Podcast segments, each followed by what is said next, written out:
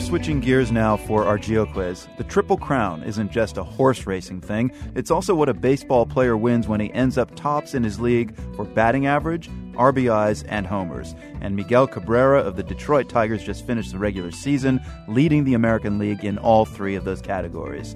Cabrera is the first player to clinch the Triple Crown since 1967 and the first Latino to do so ever.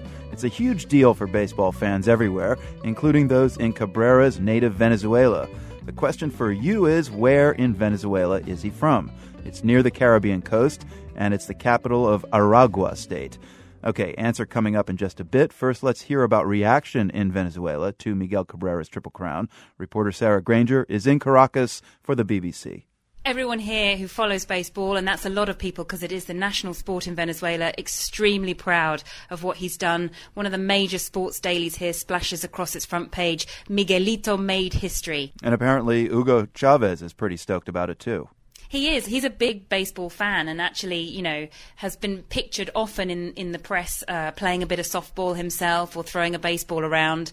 Um, it really is the national number one sport here, unlike a lot of the rest of Latin America, where uh, soccer is the main game. Um, and Venezuela is an important source of players for for the major league teams, uh, second only, I think, to the Dominican Republic in the number of players it sends to the states every year. So, really, is a is a major achievement for any player, any Venezuelan player who makes it to the major league. And so to sort of come out tops like this uh, is really unbelievable. So even with a presidential election this weekend, uh, the Cabrera story still made big ripples in Venezuela, huh? It did. I mean, you could have wished that it had happened to him at a slightly different moment because uh, we are in the midst of presidential elections. Today, actually, is the final day of campaigning for, for all of the candidates. So, you know, lots of people, their minds on that. Um, but even so, you know, anyone who follows sport here um, is, you know, well aware of, of what this means and, and, and what a big moment it is um, in the history of the sport, as well as for this individual, as well as for Venezuela. Sarah, do Venezuelans chafe at the fact that their best baseball players are leaving the country to find glory and, and big money in the U.S.? I think that most people realize that it's a great opportunity for those players who, who do get to go, and they're incredibly proud of those who, who make it that far.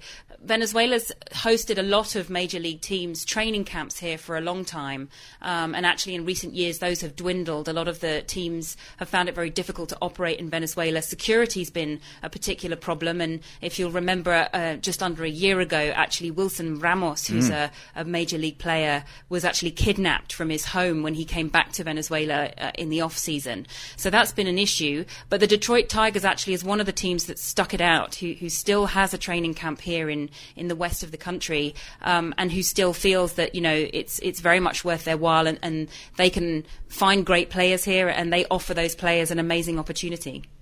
Now, as you said, uh, Cabrera plays for the Detroit Tigers, but his hometown is Maracay in Venezuela. That's the answer to the Geo quiz, by the way. Uh, does Cabrera still go back to his hometown of Maracay? Yeah, and a, a, lot of the, the players actually do come back, and, and some actually play here um, in the off season in the States, as the season here in Venezuela. So uh, th- that movement back and forth happens uh, quite a lot. BBC reporter Sarah Grainger speaking with us from Caracas, Venezuela. Thank you so much. Thank you.